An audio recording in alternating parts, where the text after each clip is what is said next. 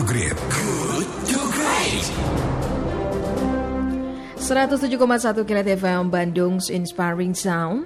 Terima kasih sahabat Kilat Anda masih di Good to Great because good is the enemy of great.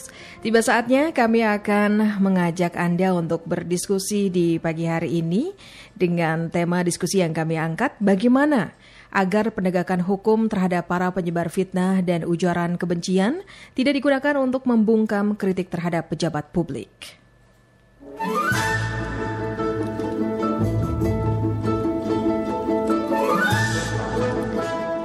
Sahabat Kelat menanggapi keluar, keluarnya telegram Kapolri Idam Ajis tentang penegakan hukum tindak pidana cyber selama wabah COVID-19.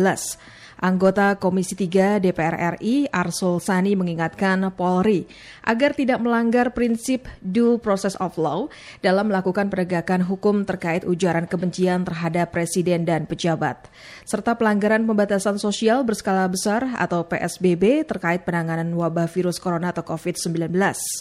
Due of process of law adalah penegakan hukum dengan cara tidak bertentangan dengan hukum sebagai bentuk perlindungan hak individu setiap orang atau setiap warga negara untuk diproses sesuai prosedur melalui peradilan, maka prosedur diutamakan. Arsul juga mengingatkan tentang surat edaran Polri mengenai panduan e, penindakan kasus hoax agar dilakukan dengan pendekatan preventif sebelum menindak secara tegas. Politisi fraksi V3 ini menyampaikan proses penegakan hukum yang dilakukan Polri jangan sampai menimbulkan ketegangan sosial baru di tengah-tengah keresahan masyarakat yang sedang menghadapi uh, makin merebaknya wabah COVID-19. Apalagi kita tahu seluruh rakyat Indonesia berhak dan bebas berpendapat. Hak kebebasan itu bahkan dijamin dalam Undang-Undang Dasar 1945 Pasal 28E ayat 3 UUD 1945 yang menyatakan setiap orang berhak atas kebebasan berserikat, berkumpul dan mengeluarkan pendapat. Kemerdekaan mengemukakan pendapat juga merupakan sebagian dari hak asasi manusia. Oleh sebab itu dijamin oleh Deklarasi Universal Hak-Hak Asasi Manusia PBB. Meskipun begitu, kita semua tentu sangat mendukung langkah penegakan hukum yang dilakukan Polri untuk menindak eh, mereka yang menyebar fitnah serta ujaran kebencian di media sosial. Akan tetapi, kita meminta agar dibedakan antara memfitnah dengan mengkritik. Jangan sampai batas keduanya menjadi kabur karena memfitnah adalah perbuatan yang bukan hanya melawan hukum, tetapi juga perbuatan yang tidak etis. Sementara kritik merupakan ekspresi dari kecintaan si pihak pengkritik terhadap bangsa dan negara. Maka bagaimanakah merekonsiliasi keduanya? Bagaimana kita tetap bisa tetap menjamin kebebasan berpendapat sesuai dengan amanat konstitusi, tetapi juga sekaligus memberantas para penyebar kabar bohong, penyebar fitnah, dan ujaran kebencian. Nah, guna menjawab pertanyaan-pertanyaan tadi, kita akan menghadirkan narasumber yang pertama yaitu Bapak Arsul Sani, anggota Komisi 3 DPR RI dari fraksi P3.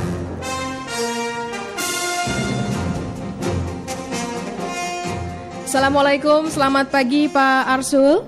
Waalaikumsalam warahmatullahi wabarakatuh. Luar Selamat biasa. pagi, semangat pagi Mbak Afka dan para sahabat KFM Bandung. Selamat pagi Pak Arsul. Wah, Anda nampak bersemangat sekali Pak.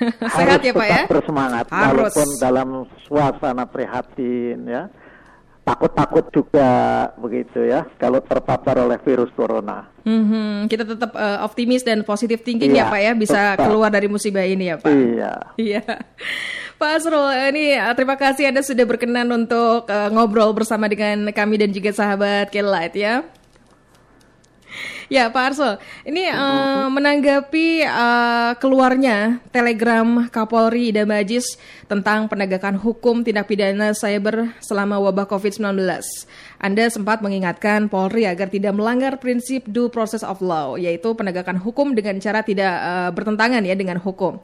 Ya. Nah, agar bisa menjadi uh, glossary untuk masyarakat. Bagaimana persisnya due of process of law itu dan apa yang mesti diperhatikan oleh pihak Polri, Pak? Ya, sebenarnya Mbak Afka tadi kan sudah menerangkan, tapi baik saya highlight sekali lagi apa pengertian due process of law itu.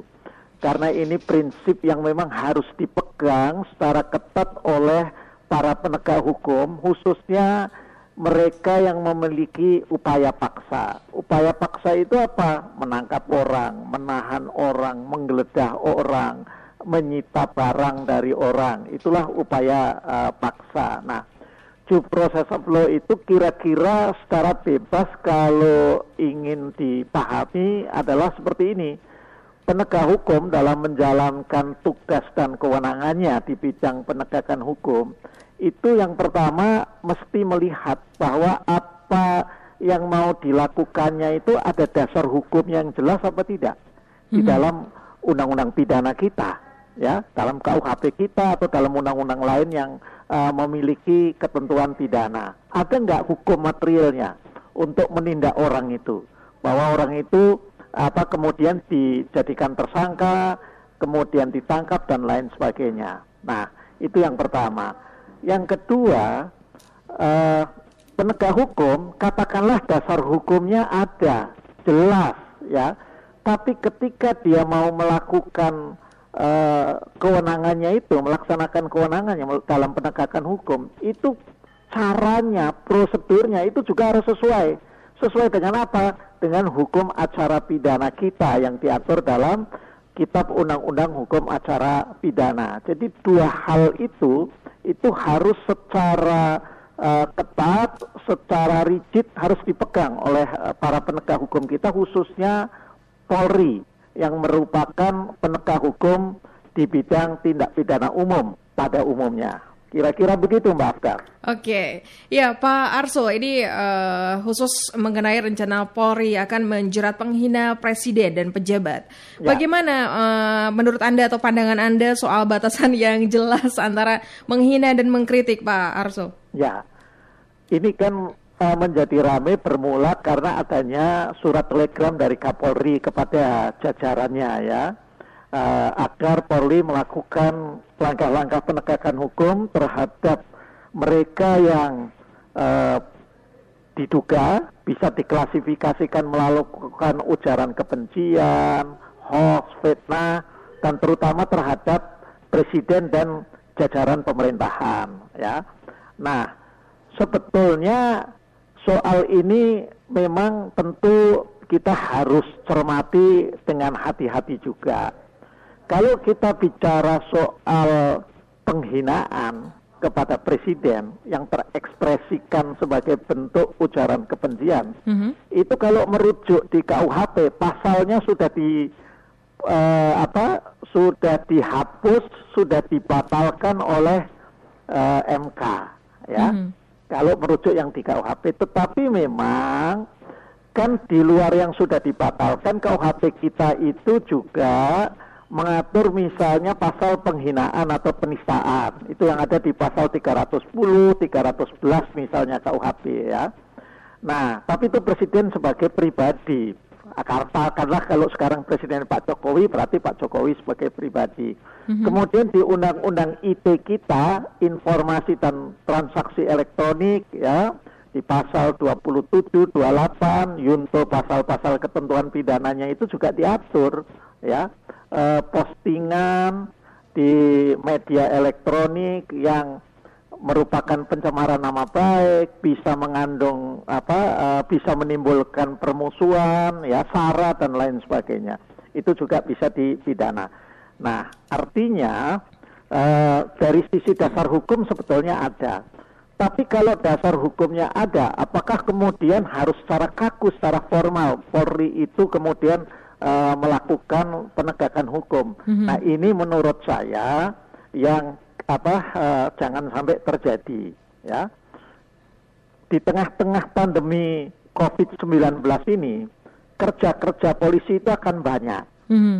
Coba bayangkan ini baru uh, DKI yang akan melaksanakan PSBB mulai besok. Yeah, Pasti besok. apa polisi akan bekerja keras dan akan menjadi garda terdepan juga ya dalam rangka penegakan PSBB itu. Mm-hmm. Nanti kalau Bandung atau Jawa Barat beberapa wilayah lah ya, kemudian juga dilakukan PSBB, Polri juga akan yang seperti apa uh, apa penegakan PSBB ini akan fokus. Nah, saya memang ingin agar juga fokusnya itu ke sana polisi, meskipun harus juga secara persuasi. Tetapi kan memang kita tidak bisa memungkiri bahwa di media sosial kita khususnya ini ada orang-orang atau kelompok-kelompok yang memang hobinya ya hobinya itu melakukan postingan yang bernada ujaran kebencian, hoax, menyebarkan fitnah mm-hmm. yang di luar kesantunan dan keberadaban kita sebagai bangsa. Nah, ini kan kemudian ada dua, dua situasi. Kalau ini di apa biarkan saja ujaran kebencian itu terutama di media sosial kita, maka ini juga bisa menimbulkan eh, apa ketegangan sosial juga karena begitu katakanlah ada yang eh, katakanlah memposting ujaran kebencian terhadap si A, maka si A ini kan juga punya pendukung, mm-hmm. ya, yang juga akan membalas. Ini tentu tidak sehat. Nah, jadi dari sisi itu saya ingin juga mengatakan bahwa bukannya tidak boleh atau jangan sama sekali Polri itu melakukan penindakan terhadap mereka yang punya hobi memposting ujaran kebencian hoax dan fitnah dan sebagainya itu ya.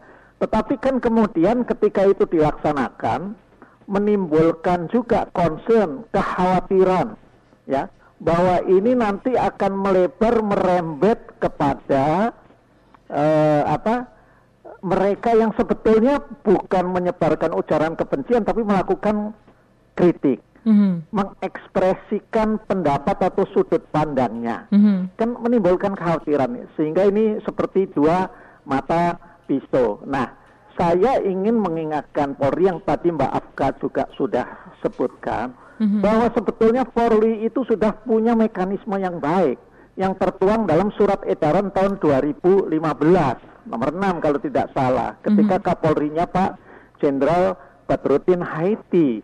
Nah di sana disampaikan bahwa kalau terjadi ujaran kebencian hoax sara maka Polri menekankan pendekatan preventif. Mm-hmm. Makna dari pendekatan preventif itu adalah ya kira-kira memang itu harus diselidiki, dicari siapa pelakunya, tapi diingatkan dulu. Eh, kau berhentilah memposting yang begitu-begituan. Kalau kau tak mau berhenti, baru kemudian dilakukan penindakan hukum. Mm-hmm. Nah, sekarang demikian juga kalau katakanlah ada A dan B. A ini doyannya memposting ujaran kebencian, fitnah, penistaan terhadap si B melalui media sosial, media elektronik lainnya. D-nya mengadu melaporkan ya ini juga Polri berkewajiban untuk memediasi mempertemukan agar di apa uh, selesaikan tanpa proses hukum katakanlah yang berakhir dengan pemidanaan. Mm-hmm. Itulah di situ ada kerja-kerja yang disebut dengan keadilan restoratif mm-hmm. oleh polisi. Nah, ini juga ditekankan. Nah, ini yang apa ada di dalam surat edaran Pak Kapolri yang sampai sekarang setahu saya masih tetap berlaku karena belum dicabut atau belum dinyatakan batal ini yang harus dikedepankan. Mm-hmm. Jadi katakanlah Polri ada yang memposting menghina presiden lah habis-habisan. Mm-hmm. Ya boleh diambil, tetapi kemudian diingatkan, diminta membuat pernyataan meminta maaf dan tidak ingin mengulangi. Right. Itu. Setelah itu tidak usah kemudian uh, menurut hemat saya kemudian hmm. diproses akan capek nanti kalau semua kita proses okay. karena boleh saya tambahkan sedikit karena boleh, akan boleh. ada nanti tambah apa situasi yang paradok hmm. di satu sisi Kementerian Hukum HAM itu melepaskan para terpidana napi ya untuk kejahatan-kejahatan tertentu di sisi lain kita mau nambah cara pidana dengan penegakan Kan jadi paradoks itu namanya. Iya. Begitu Mbak Afka. Iya, iya, iya. Pak Arso, ini tadi kan uh, menurut Anda bahwa untuk uh, masyarakat juga uh, bebas ya untuk berekspresi, untuk mengemukakan pendapat, ya. dan tadi Anda meng, uh, menyarankan untuk upaya pendekatan preventif. Ya. Uh, nah, menurut Anda uh, uh, upaya pre pendekatan preventif ini sebelum ditindak secara tegas, seberapa efektif Pak? Menurut Anda? Menurut saya, ya efektif atau tidak itu kan uh, harus kita lihat juga kasus per kasus. Tetapi saya berharap bahwa divisi umat Polri ini menyampaikan ya, mari dan dan tentu tidak hanya divisi umat Polri kita semua lah ya. Mm -hmm. punya satu tekad, punya satu kampanye, di samping kampanye lawan COVID-19 juga uh, kita harus punya kan, uh, kampanye hentikan ya ujaran kebencian dan hoax di tengah-tengah pandemi COVID-19 ini ya bahwa pemerintah mau dikritikin silahkan tiap hari mau dikritikin juga nggak apa-apa saya hmm. tiap hari itu di Twitter saya itu dihujat-hujat ya biasa-biasa saja nggak nggak boleh baperan juga kita kalau sebagai pejabat publik hmm. hmm, hmm. ya Iya, iya. Uh, menurut uh, Bapak ini uh, secara prinsip ya, tentu kita semua uh, sangat mendukung ya agar para penyebar fitnah dan ujaran kebencian ditindak dan ditertibkan ya. ya. Tetap, tetapi uh, di atas uh, itu semua, konstitusi menjamin kebebasan berpendapat yang menjadi fondasi demokrasi. Lalu ya. bagaimanakah uh, merekonsiliasi kedua hal yang tampaknya beririsan ini, Pak? Ya, saya termasuk orang Mbak yang percaya bahwa akal sehat kita, common sense kita itu sebetulnya bisa membedakan mana yang merupakan kritik, mana yang merupakan uh, apa sorotan dalam rangka perbaikan dan mana yang memang kritik tapi juga sambil menghina, menista mm-hmm. dan apa uh, mengekspresikan kebencian. Saya orang yang termasuk bisa bisa membedakan. Tidak selalu mudah. Kalau kita mengatakan presiden salah, presiden keliru, presiden harusnya tidak, bahkan sampai presiden atau pemerintah katakanlah ngawur karena kebijakannya begini-begini, itu masih masuk dalam ranah kritik. Mm-hmm. Tapi kalau kemudian sudah pakai kata-kata tolol, goblok, otak ditengkul, mm-hmm. disertai dengan menyebut nama binatang yang ada di kebun binatang, ya. Menurut saya itu bu sudah bukan kritik lagi. Mm-hmm. ya kita ini masyarakat yang punya apa kesantunan dan punya keberadaban juga gitu ya. Mm-hmm. jadi bisa bisa diinikan ya. Masih bisa dibedakan. Pak kadang-kadang kalau begini kata-katanya tertentu bagaimana? Lah kan kita punya ahli bahasa. Jadi yang harus kita uh, apa uh, sampaikan posisikan di sini adalah bukannya kok polisinya kemudian membiarkan bukan. Mm-hmm. Polisinya silakan melakukan penyelidikan dan melakukan proses hukum. Karena itu memang kewenangannya. Tetapi proses hukum itu tidak selalu ujungnya atau dari awal sudah diniati mau memenjarakan orang. Bukan itu. Kan tadi saya katakan ada SE tahun 2015.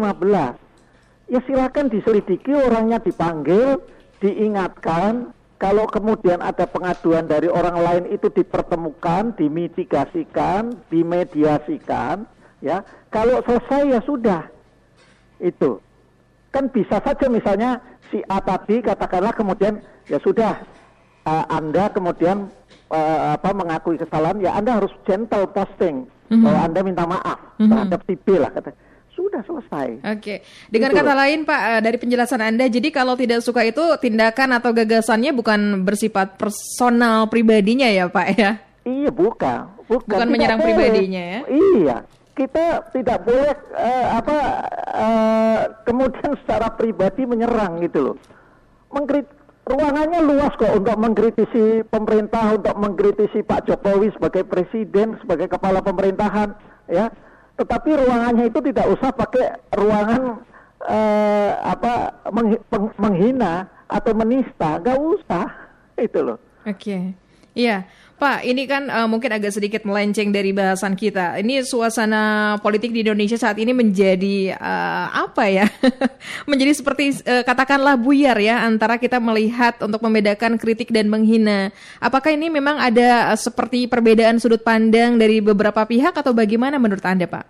Saya kira begini, ya. Uh, orang menjadi concern yang katakanlah katakanlah itu tadi sebutannya buyar itu kan karena misalnya ada polisi menemukan postingan uh, apa yang menghina presiden. Langsung dicari orangnya, ya, langsung dicari orangnya dan dibawa, ditangkap, dan kemudian uh, misalnya diproses hukum. Di sisi lain ada orang yang sudah melaporkan berhari-hari, berminggu-minggu atau berbulan-bulan tidak diproses. Nah, ini yang saya kira kita minta juga dari jajaran kepolisian agar itu tadi penegakan hukum yang menjadi kewenangannya itu juga berimbang lah. Ya. Apalagi sering kali kemudian yang dikritisi adalah ketika yang apa dinista, dicemarkan, di hate speech kan itu yang di luar pemerintahan atau yang beroposisi dilaporkan kemudian tidak ditindak. Mm-hmm. Nah, ini kan ada perasaan begitu, mm-hmm. ya. Kita belum lihat benar atau tidaknya secara detail ya, secara kasus per kasus, ya. Tetapi ada perasaan seperti itu. Sebaliknya kalau dia presiden, dia menteri, dia pejabat negara, dia mungkin anggota DPR seperti saya, melapor terus langsung di ini karena ini kan juga kritik-kritik. Nah, di sini memang uh, peran tidak hanya peran tegas, tapi juga peran bijak polisi itu tadi mm-hmm. untuk juga uh, apa menonjol di masyarakat. Dan saya yakin polisi bisa melakukannya. Wong terbukti dengan mengeluarkan SE itu kok pada saat Pak Badrudin Haiti itu. Artinya memang dari diri internal polisi sendiri juga ada semangat, ada keinginan ya agar penegakan hukumnya itu terukur, berkeadilan. Gitu. Ya, Pak, uh, yang terakhir sebagai closing statement Anda, upaya lain apa yang mestinya uh, bisa dilakukan Polri di tengah melawan pandemi corona, namun tetap tidak uh, dengan pendekatan yang represif? Ya, Ya sebagai closing statement saya ingin mengajak kepada uh, jajaran Polri, mari kita kembali dalam melakukan penegakan-penegakan hukum khususnya yang terkait dengan ujaran kebencian, ya kemudian penistaan, pencemaran, ekspresi-ekspresi yang bernuansa sara di media sosial, kembalilah pada surat edaran Kapolri tahun 2015. Laksanakan itu saya yakin kalau itu dilaksanakan, masyarakat juga dukungannya tidak akan terbelah kepada Polri yang uh, menjadi penegak hukum utama di Republik ini. Baik, terima kasih Pak Arsul sudah mau ngobrol bersama dengan kami. Sukses dan sehat selalu untuk Anda. Terima kasih Mbak Afka dan salam hormat untuk semua sahabat uh, pendengar. Iya, baik. Terima kasih. Assalamualaikum Pak. Waalaikumsalam warahmatullahi wabarakatuh. Ya, sahabat kreatif demikian perbincangan kita bersama dengan Arsul Sani, anggota Komisi 3 DPR RI dari fraksi uh, P3. Nah, sebagai civil society memiliki kekuasaan tertinggi yang memberi mandat kepada negara dan pemerintah, Anda kami undang untuk saling bertukar ide dan gagasan agar dapat saling memperkaya wawasan bagaimana agar upaya menindak para penyebar fitnah dan ujaran kebencian tidak digunakan untuk membungkam kritik terhadap pejabat publik menurut anda, apa batasan keduanya antara fitnah dan kritik?